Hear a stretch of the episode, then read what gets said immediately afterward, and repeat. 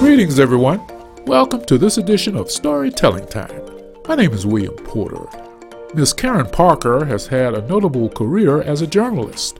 We'll get right into Miss Parker's story. I'd like to welcome to the show today Ms. Karen Parker. Welcome to the show today. Well, thank you. First of all, Ms. Parker, tell us about how you began to have an interest in journalism and your career in that field. Well, in addition to just being on my high school paper, uh, that led to my newspaper career when the only black reporter in Winston-Salem, North Carolina, wanted to go on vacation and he couldn't find a black person to replace him.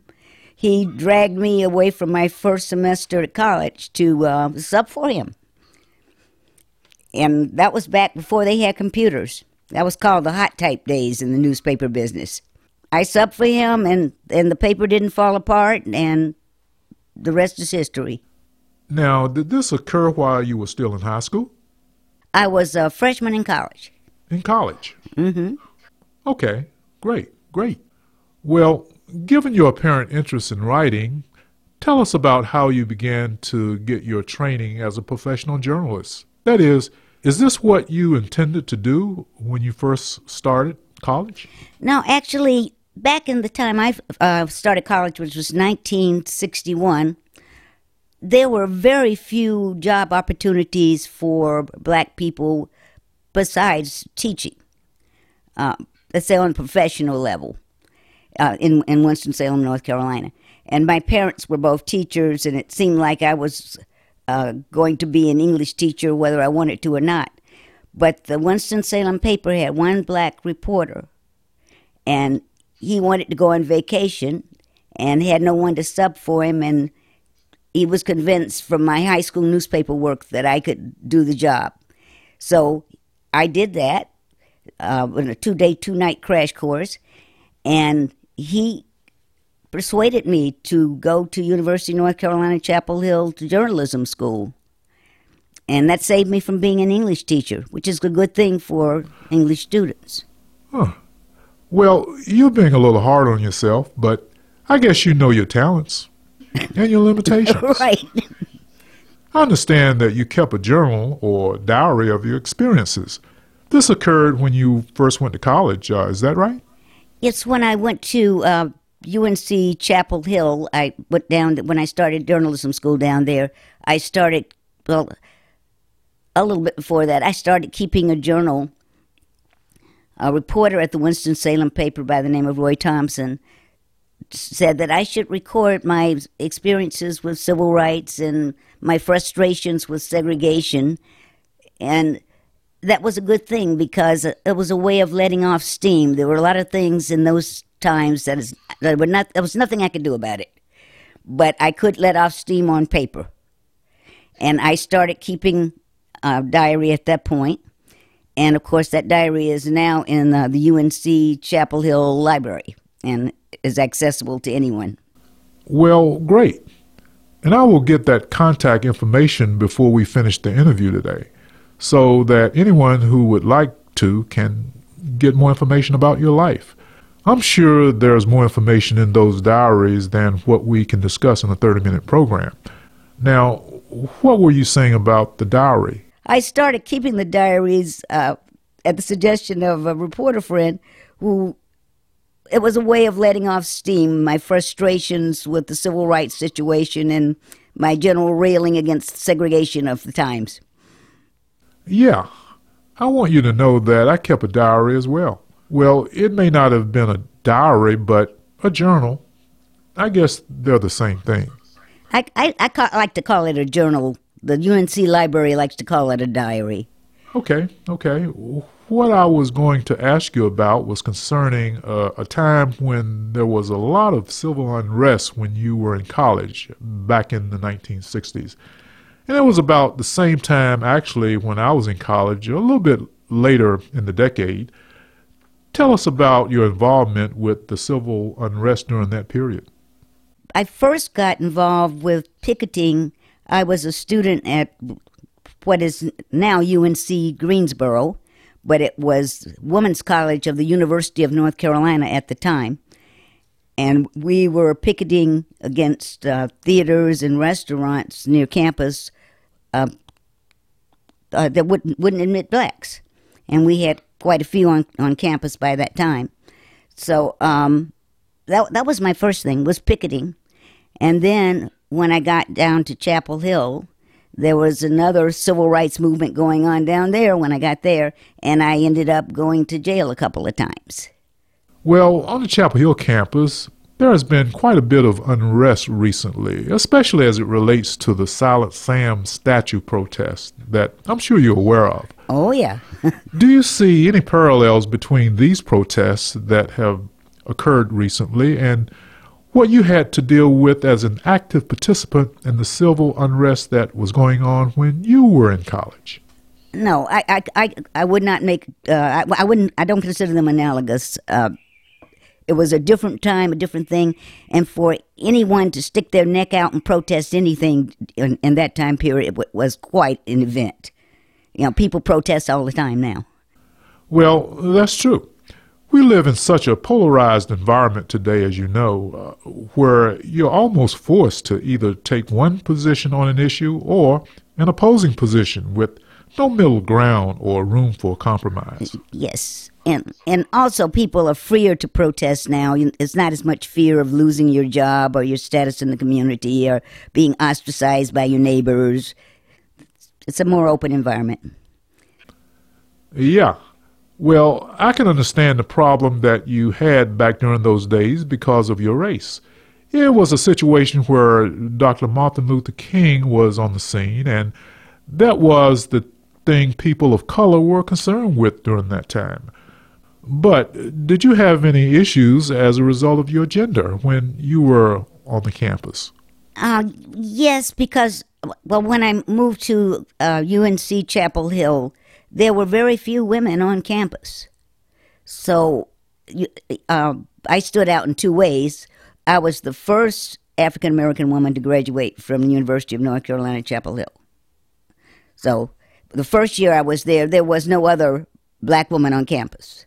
There were some graduate students, but no undergrads. And then the next year, maybe there were another three or four. But it was a very slow start down there for women. But there were very few women on the campus. It was about 12 to 1 male at the time. Uh, that's very interesting. Well, Miss Parker, we'll take a break now, and to our listeners, stay with us, and we'll return in a minute. Join author of Walking by Faith, I Am, I Can, and I Will, Dr. Joe L. Dudley Sr., as he discusses his successful entrepreneurial recipe and secrets to success. Dudley uses his own life story to show you how to walk by faith and make your own dreams come true. Listen to his legacy at www.patreon.com slash Joe Dudley Sr. That's www.patreon.com slash Joe Dudley Sr. The Dr. Joe L. Dudley Sr. Legacy Project is sponsored by Every Dot Black, No .net and No .com. Just every dot black. Dot black is the new dot com. Welcome back. Miss Parker, before the break, we were talking about the challenges you had as an undergraduate at UNC. Now, tell us a little more about the conflict going on in your own mind, and the conflict is this.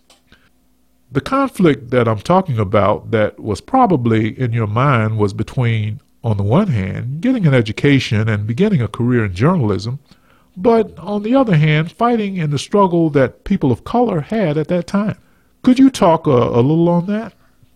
Well, one thing, Chapel Hill had a civil rights protest going on at the time, and that's when I went to jail a couple of times. And the, main thing was trying to keep up my grades uh, and keep up with my coursework and log time in jail at the same time. So that was kind of difficult at times, but I made it through with uh, be average anyway. Well, you know, sometimes when you have a captive environment in that kind of situation, it lends itself to study even more. And that's because you're limited as far as other things you can do uh, when you're incarcerated for whatever reason. And so that could actually be a benefit. And apparently, at least it was not a problem for you because you took advantage of your time. I was in jail twice um, the first time, I think I was there two nights, and then the second time, I think I was there one night. My parents, the dean of women and the dean of men, and my parents all had a holy fit and dragged me out of there. Uh, that's understandable. I'm sure you'd be just as concerned if your kids were in a similar situation. I, I would. Well, this show is about providing people with inspiration. Uh, with that in mind, to what extent do you attribute divine influence to your success at UNC, as, as well as your becoming a very successful professional journalist? You know, it's easy to say, and I know a lot of people would say this, but I don't have any other answer is if it were not for divine intervention, I don't know how I got anything. I don't know how I got a lot of things done. Uh, if there was attitude that came from somewhere. I, I grew up with a very healthy dose of church, went church every Sunday, was very, very attentive to church matters and biblical matters. Did you find yourself praying a lot? Because I can imagine some of the situations you found yourself in back then during those days. And even if you were a novice as far as spirituality is concerned. When you were in certain situations, you're going to try to ask for help from anywhere you can get it. And sometimes that divine help is about the only thing you can turn to at certain times. I'll give you one example. One time down in Chapel Hill, we were doing a, a protest by sitting in the middle of major, we blocked every major uh, intersection going out of Chapel Hill right after a major basketball game down there. And there were a lot of very angry people, uh, uh, motorists, trying to get out of Chapel Hill, and we were preventing them from doing so. There was a lot of praying that we would not get run over or beaten over the head. I can imagine that. Is there anything else you want to add as far as your time as a student, especially as a trailblazer on the campus of UNC, and in particular your work at the Journal? Tell us a little bit about that. Well, I got on the journal um, by virtue of uh, subbing for the one black reporter they had. He wanted to go on vacation, and the English teacher who usually would sub for him was not available. So I went to uh, work for him in a two day, two night crash course, and he, he convinced me to go to school at Chapel Hill. And I'm very glad that I did. And I, I went on from there. Um, to Grand Rapids, Michigan, and from there to the Los Angeles Times, and I was there 15 years. I made it to one of the big four newspapers. That was always one of my goals. I was a career copy editor, which was, um, though I started off with some uh, early reporting, I wanted to be a copy editor. I knew I wanted to be a copy editor. So that's what I did. Said 15 years on a major newspaper, and that was extremely interesting because LA is Crazy Town, as you may have heard, there was something interesting going on all the time. And then when I returned to my hometown, um, I was back on the paper from whence I started. I remember you saying that you didn't want to be a teacher, but through your experience, you have wisdom, so much wisdom to impart on young people who aspire to get into the field of journalism. Do you have any advice for people of color uh, as well as for women who would like to get into this field as a career? The same advice would go for everyone uh, in, initially. First of all, don't expect to make it overnight. Um, you are not going to become a star overnight unless you're one very, very lucky person or one extremely, extremely exceptional person. I would say if you don't have natural curiosity and you don't like to read, don't go in this business. Save yourself time, save your instructors and any future employees employers uh, time and trouble. Don't even bother because you're going to need that to have the background that you need to be able to uh, to do your job. You do need to know things, and the people who know the most get ahead the, uh, the better. And I think what you're saying is that any person could succeed by following these principles. It doesn't have to be in journalism, it could be in any field. It be anything. A student just has to be focused, Right. to do well, to focus on their work, to go to their classes, etc. But in journalism in particular, you really need a, a, a general knowledge. And you can't just concentrate on, say, one aspect of the news. I'm interested in local news only, but I don't like foreign news or I don't like national news. Can't do that. They do overlap, and you are expected to know. And, and you're supposed to keep up with what's going on. So I'm a news junkie.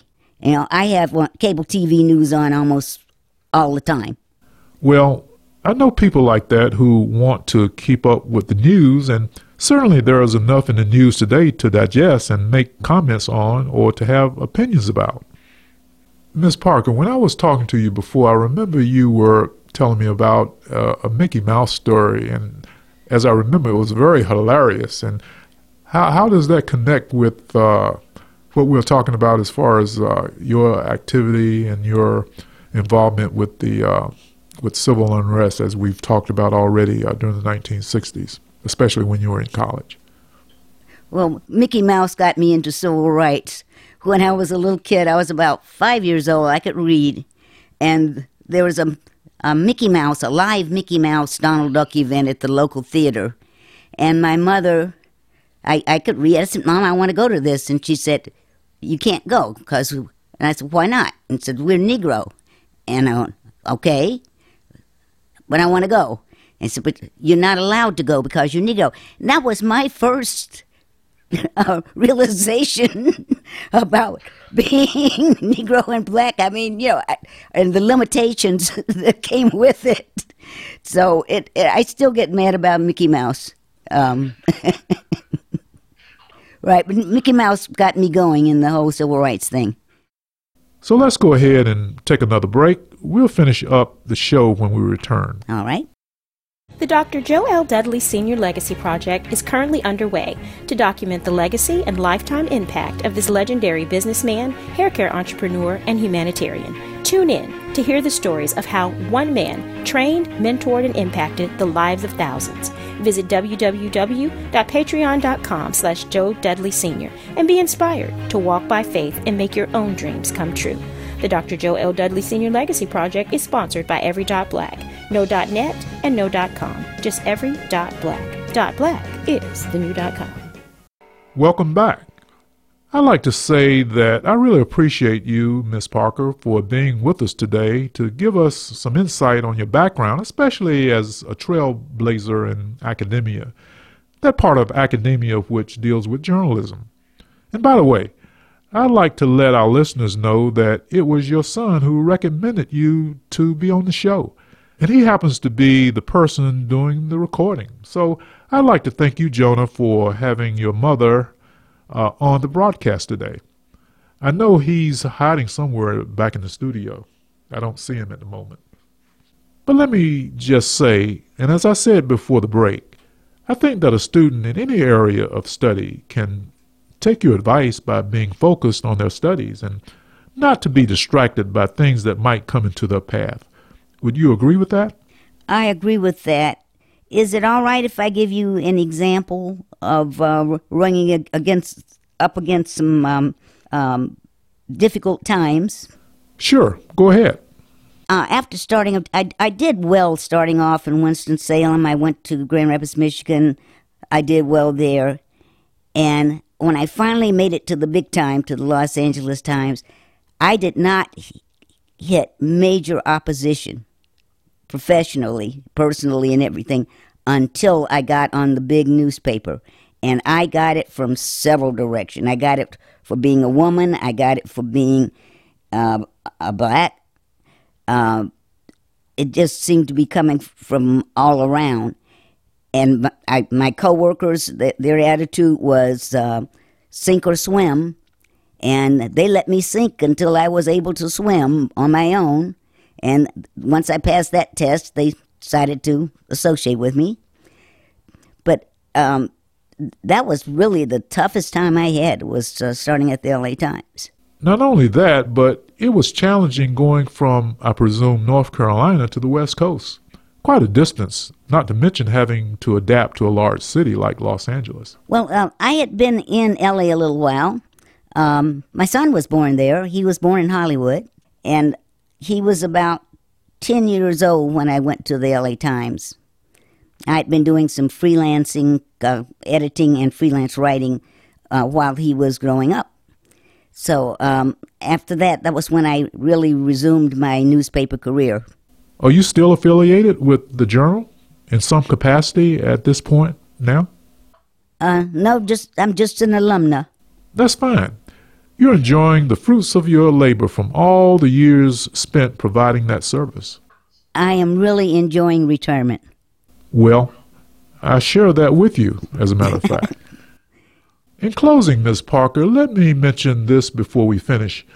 You know, I'm a product of the 1960s as well, and the music that occurred during that time I remember vividly, and much of the music related to a lot of the civil unrest that was occurring at that time. Is there any song that you recall that had a special meaning to you, a song that may have summarized that period of time, especially when you were at UNC? We called them freedom songs then. We'd sing them before we went out to get arrested. You know, got everybody uh, um, in a good mood for getting arrested. And uh, one of my favorites, my favorite was Oh Freedom. Oh Freedom over me. Before I'll be a slave, I'll be buried in my grave and go home to my Lord and be free. That was my absolute favorite one. Well, I don't know whether that would be classified as a, a freedom type song or a gospel song, but uh, certainly it was something that was representative of that period. Yeah, we sort of adapted it to uh, the civil rights situation. All right.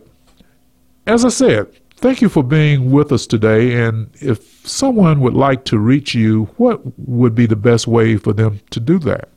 K Parker at triad.rr.com. Well, we're out of time. And we'll see you back here next week. And remember, more good things are coming your way.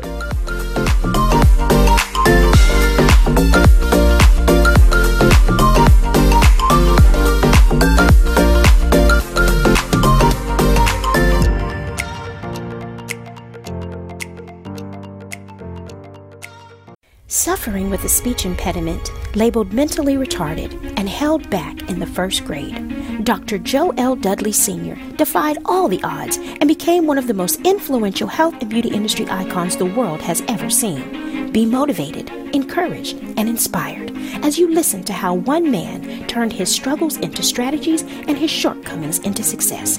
Listen to his legacy at www.patreon.com slash Joe Dudley Sr. That's www.patreon.com slash Joe Dudley Sr.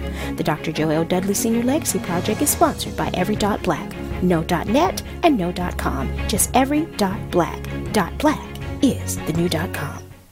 We as a people have had to overcome slavery and secondly obtain our civil rights. But the third piece is economic equality. And I'm convinced that we can only achieve economic equality through entrepreneurship with the use of technology. My name is Jimmy Davies, and that is why I created the Every Black website for entrepreneurs. So visit us today at www.every.black,